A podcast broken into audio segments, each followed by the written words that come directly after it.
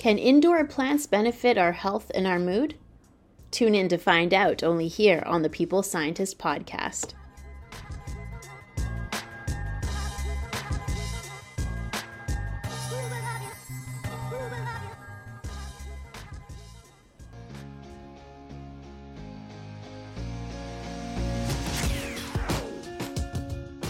You are listening to the People's Scientist the podcast dedicated to helping us optimize our health with the latest scientific findings on neuroscience, physiology, and nutrition.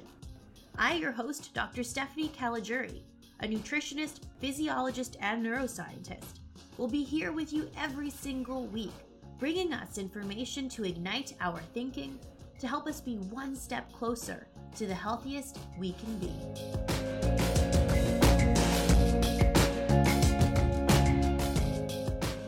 Hello, my People's Scientist Army, and welcome back to the People's Scientist Podcast for episode 118, where every episode I aim to share some scientific evidence to give us something to think about in the hopes of making us a little bit smarter and a little bit healthier with every episode. How are you all doing? How is your day going? I hope today's episode keeps you entertained and gives you some food for thought. I also would like to take a moment before I jump into today's topic to give a special shout out to a new Patreon patron, Jayon. Thank you so much for buying me a coffee every month to say thank you for the episode. All of you listening, your support, your questions, your kind words, the coffees that you buy me means so much to me. You fuel me to keep me going on with the podcast, and thank you so much for that. So, what are we talking about today in today's episode? I've been wanting to cover this topic for a while, and that is the question can indoor plants in our home, workplace, etc., improve our health? The old notion that plants can make our air cleaner or of better quality. Is that actually true? Can plants have any other benefit in our homes? Let's dig into the science and find out. But before we do, Let's start off with that new segment, Foregone Facts, where I share an interesting historical scientific finding.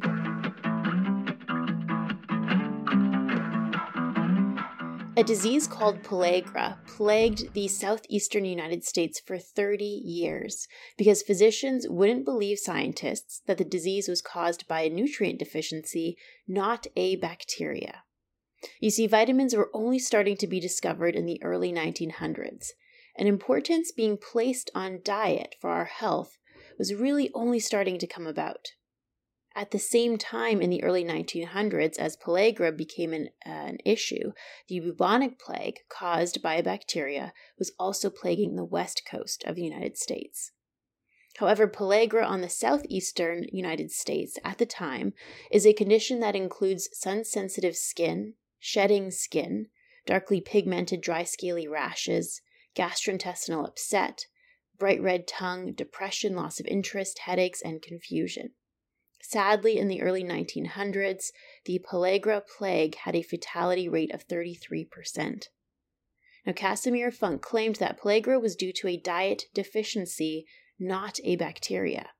In the southeastern United States at the time, their main food staple was corn and very low in vitamin B3 niacin and its precursor, the amino acid tryptophan.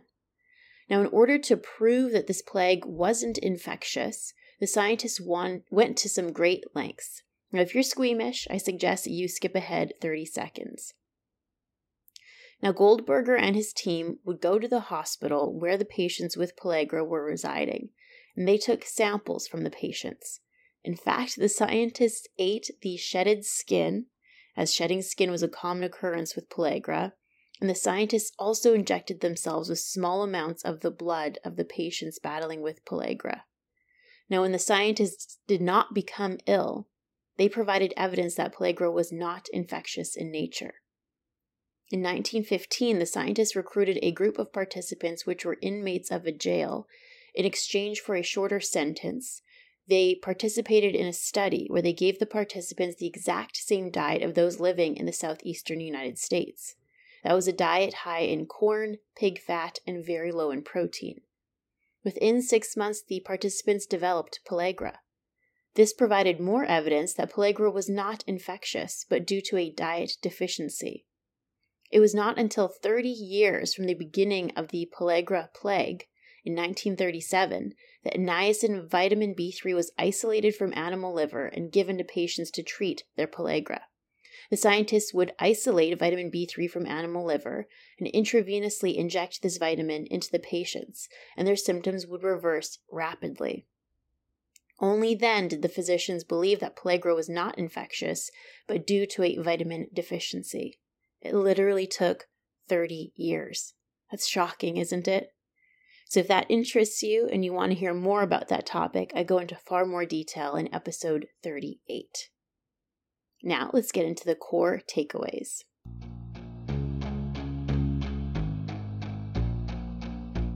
Studies in controlled environments where plants are placed in enclosed chambers indicate that yes, plants seem to reduce the presence of harmful compounds that can be present in the air. In a couple of studies done in an office building, more real world scenario, adding three plants to the office, a small individual office space, seemed to reduce volatile compounds like benzenes in the air. Now, besides air quality, being out in nature with a view that fascinates us, that is expansive, and bringing the outdoors indoors with indoor plants and a window view might just improve our mood and reduce measures of stress. Now, let's get into those details. Bringing plants indoors has a long history. Historical evidence indicates that the Egyptians brought plants indoors in the 3rd century BC, and the ruins of Pompeii revealed that interior plants existed more than 2,000 years ago. Today, indoor plants exist in all kinds of environments in homes, workplaces, shopping centers, waiting rooms. Now, why is that? Is it simply for decor and to make the place look better? Or is there more to it? So, first, let's discuss the notion that plants may improve our air quality by metabolizing volatile compounds in the air. Some studies indicate that, yes, in enclosed chambers, plants are able to quote unquote clean the air by absorbing or metabolizing some of the potentially harmful volatile compounds. For example, Brilli in the journal Trends in Plant Science in 2018 wrote a review on this topic whether or not plants could improve indoor air quality. Firstly, it has been appreciated for some time that plants can improve indoor air quality by simultaneously taking up carbon dioxide and releasing oxygen through photosynthesis. They also have the capacity to increase air humidity by water vapor transpired from the leaves. Now let's talk if plants can improve air quality by removing potentially harmful compounds. Now, indoor air quality is really important to consider. Potentially toxic gases and particulate matter can be released by a variety of indoor sources, such as our furnishings, paints, varnishes, waxes, carpets, solvents, cleaning supplies, office equipment such as copiers and printers, gas stoves, and cigarettes. Air pollutants commonly found in indoor environments include carbon monoxide and carbon dioxide, volatile organic compounds like formaldehydes and benzenes, nitrogen oxides, and polycyclic aromatic hydrocarbons. Now, NASA was one of the first groups actually in the 1980s to report that some household plants were able to improve indoor air quality. Now, scientists have noted that plants and their soil have an ability to simply absorb some of these harmful compounds from the air. Plants also contain microbes and enzymes of their own that may metabolize volatile organic compounds in the air as well. Now, in this review, the scientists report that work still has to be done to understand which plant species are ideal at improving air quality. However, based on the mechanisms by which plants might be beneficial, we can hypothesize that plants with larger surface, surface areas may be better at absorbing chemical pollutants. But the data is a little bit conflicting. Experts in the field note the potential of plants to remove harmful volatile compounds in sealed chamber experiments. So, for example, the scientists will place a plant into a sealed vial or chamber that is quite small, for example, one cubic meter or even five millimeters small. The chamber will be infused with a harmful volatile compound. Then, several hours to days later, the scientists assess how much of the harmful compound is still present. Now, they will compare this to an empty chamber filled with the same harmful volatile compounds. Now, many times in these studies, yes, the chambers with the plants have much lower levels of the compounds, and the scientists state that the plants either absorb or metabolize the harmful compounds. However, some experts in the field say that this does not represent the real world, that our indoor spaces are not sealed chambers, that we have exchange of air through windows or vents, that we have people living in the spaces that are exhaling their breath, cooking, cleaning, smoking, etc. Now, there are a few studies that attempted to determine if indoor plants in a regular setting, such as an office space, if they could improve air quality. For example, Wood and colleagues in the journal Water, Air, and Soil Pollution in 2006 conducted a study in three office buildings in, in Sydney, Australia. Two of the offices had air conditioning and indoor air circulation. The third building had open windows for air exchange and no air conditioning.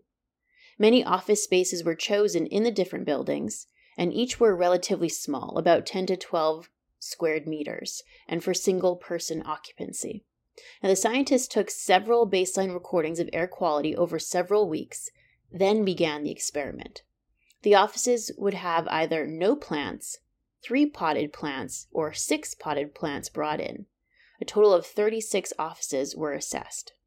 Now, what plant was it and how big were they? Well, on the floor, the scientists placed the plant called Dracaena deremensis, which is or commonly called Janet Craig.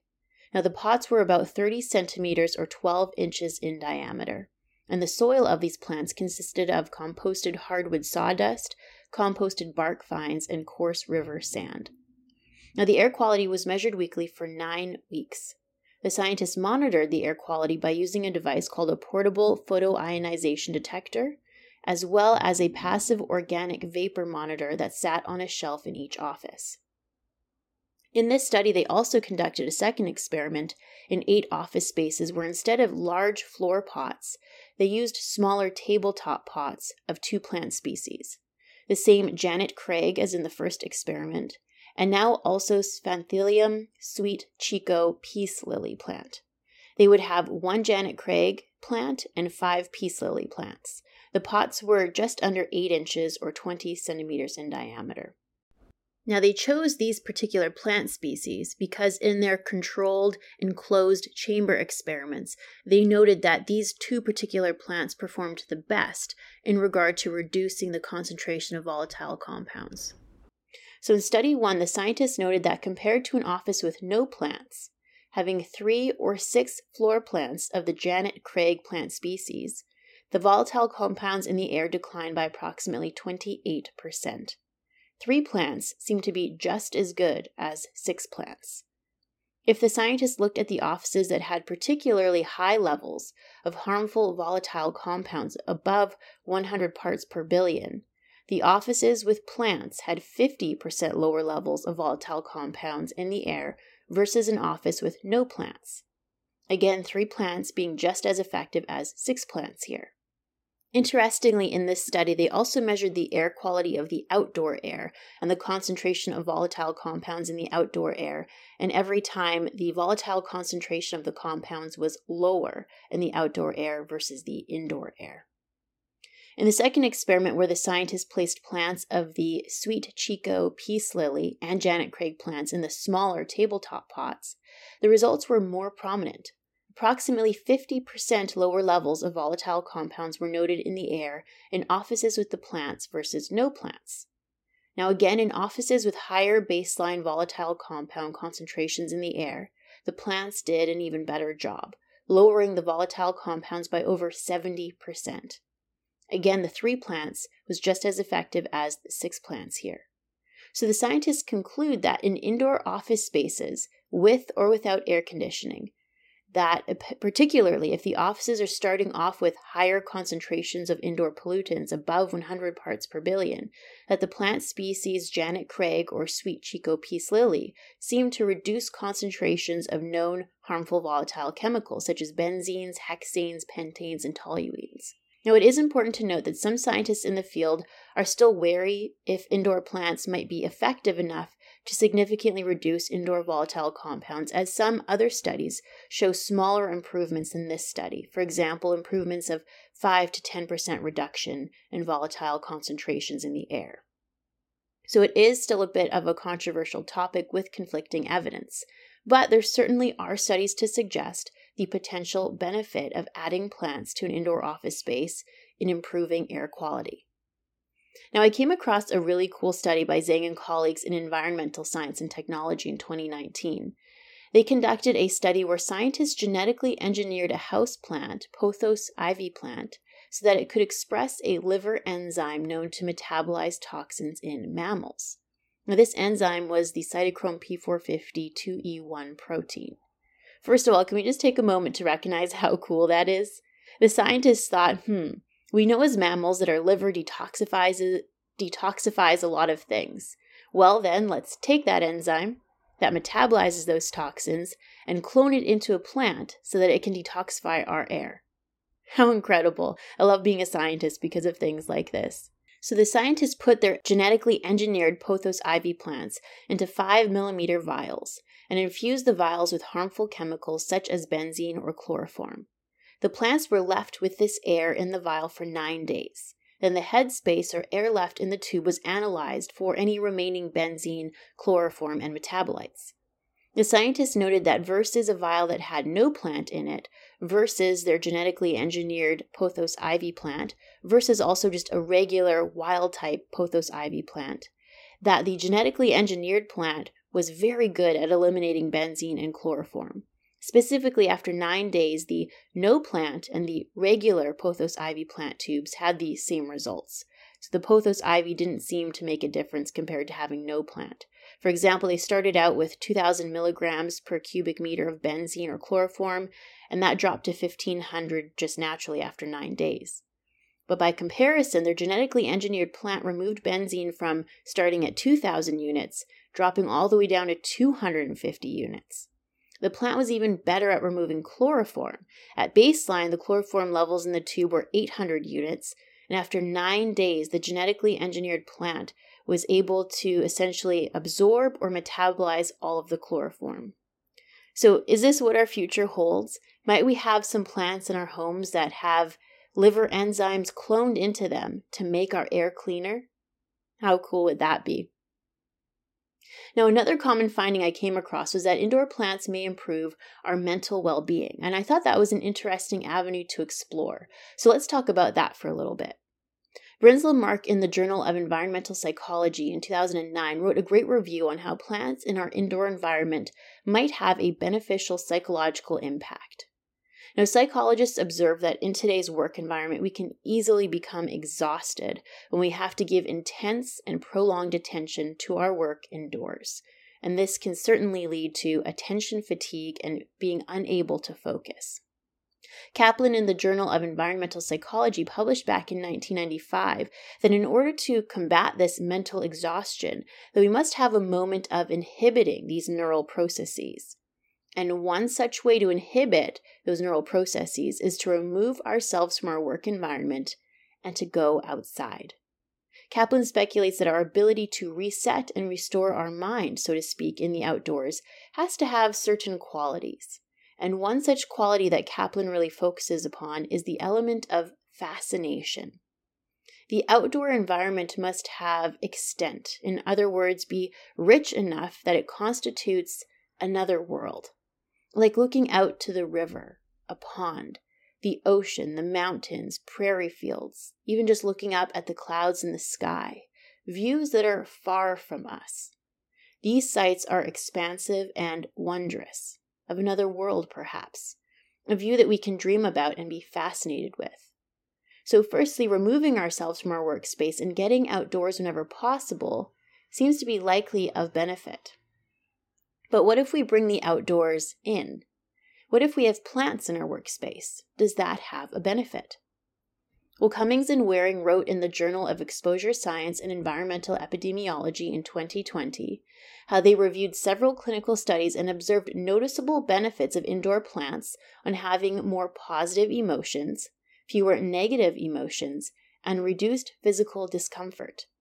Now, the scientists don't fully comprehend as to how plants might improve our mental well being in an indoor space, just that they know it occurs. But perhaps it brings us back to that expansive, fascinating scenery and contributes to that in our indoor environment. For example, Shibata in 2004 conducted a study where they had young individuals conduct a memory task either with the view of a wall, the view of a magazine rack, or the view of a, of a beautiful plant. Now, the individuals with the view of the plant seemed to report better mood during the task and had better attention during the task and performed better overall. Now, interestingly, the women in the study seemed to be more positively influenced by the presence of the plant than the men. Now, That's interesting, isn't it? Because I think anecdotally, all of my friends that have a keen interest in indoor plants happen to be female. And I wonder if, for some reason, women experience greater benefits to indoor plants versus men. If that is the case, we don't really know why that is, but certainly an interesting thing nonetheless. How about another study? Chang in 2005 published a really interesting experiment in the journal Hort Science. They wanted to determine how window views and indoor plants could influence the mood of participants. Now, when you think about it, we spend a huge proportion of our time in our work environment. Our environment can very likely influence our mood and our productivity. I think we can all appreciate that an office with a window view or an outside view is nice to look at and experience. Now, going back to that notion of being outdoors and looking at a wondrous, fascinating landscape to reset our mind, is really intriguing. So, in this study, the scientists wanted to see if window views and indoor plants influenced employees' mood. Now, instead of using subjective measures alone, like questionnaires to ask participants how they felt with indoor plants, the scientists wanted to have objective measures too. So, in addition to a questionnaire about their feelings of anxiety and stress, the scientists also used electromyography on the forehead of the participants to assess muscle tension on the forehead, which they believe is an indicator of stress. They also used electroencephalography or an EEG of the cerebral cortex, which measures the brain electrical activity of this higher order brain region involved in thinking, planning, and decision making. And lastly, the scientists also measured their heart rate. Now, the participants were placed in six different simulated environments one, a window with city view, two, window with city view and indoor plants, three, a window with a nature view, four, window with nature view and indoor plants, five, an office with no window, and lastly, number six, an office with no window but with indoor plants. So, what did the scientists observe? If the participants had a city view, adding indoor plants significantly improved their state anxiety questionnaire, so reduced their questions about how they felt about their stress and anxiety, and it also improved their resting heart rate. I think a lot of us tend to have a city view if we do happen to have a window in our office. So, this is a study to support that adding indoor plants might just help with our mood. Participants seem to have the highest heart rate with just a city view and no plants. That was interesting. So, they seem to feel less stressed with plants present in this environment. In general, adding indoor plants to the office space seemed to decrease the alpha waves on the EEG, and if they had a view of nature from the window in indoor plants, they had the highest beta waves on the EEG. There did not seem to be a significant effect on muscular forehead tension. So it appears that having a window with a view and adding indoor plants might just have some benefits to our mood in our work environment. So that is a wrap, my people's scientist army. Can indoor plants benefit our indoor space? The answer appears to be likely yes. Having some indoor plants might increase the carbon dioxide to oxygen exchange. It may increase room humidity and potentially reduce the concentration of harmful volatile compounds in the air. Besides an influence on air quality, being outdoors in nature with a view that fascinates us seems to be important for reducing mental exhaustion and improving mood. If we can bring the outdoors inside by having a nice window view and indoor plants, this seems to improve measures of mood and reduce levels of stress as well. What do you think? Do you have plants in your home or workplace? Do you have a window nearby? Do you think it improves your mood and quality of life? I'd love to hear. If you enjoyed today's episode, please consider telling a friend about it. Leave a rating on Apple Podcasts, or if you're feeling extra generous, you can feel free to buy me a coffee to say thanks for the episode, as I choose to stay unbiased and not take any sponsors for the show. The information on how to buy me a coffee is in the description box to each episode. So I hope that you all have a wonderful week, and I hope that this episode gave you something to ponder. I look forward to meeting you back here again in two weeks' time. Bye for now. I am a scientist simply sharing scientific evidence. Some of the clinical interventions I discuss are not appropriate for everyone. Before making any changes to your diet or lifestyle, please do consult the advice of your physician or dietitian. My opinions expressed here do not necessarily reflect those of Mount Sinai Hospital and its affiliates.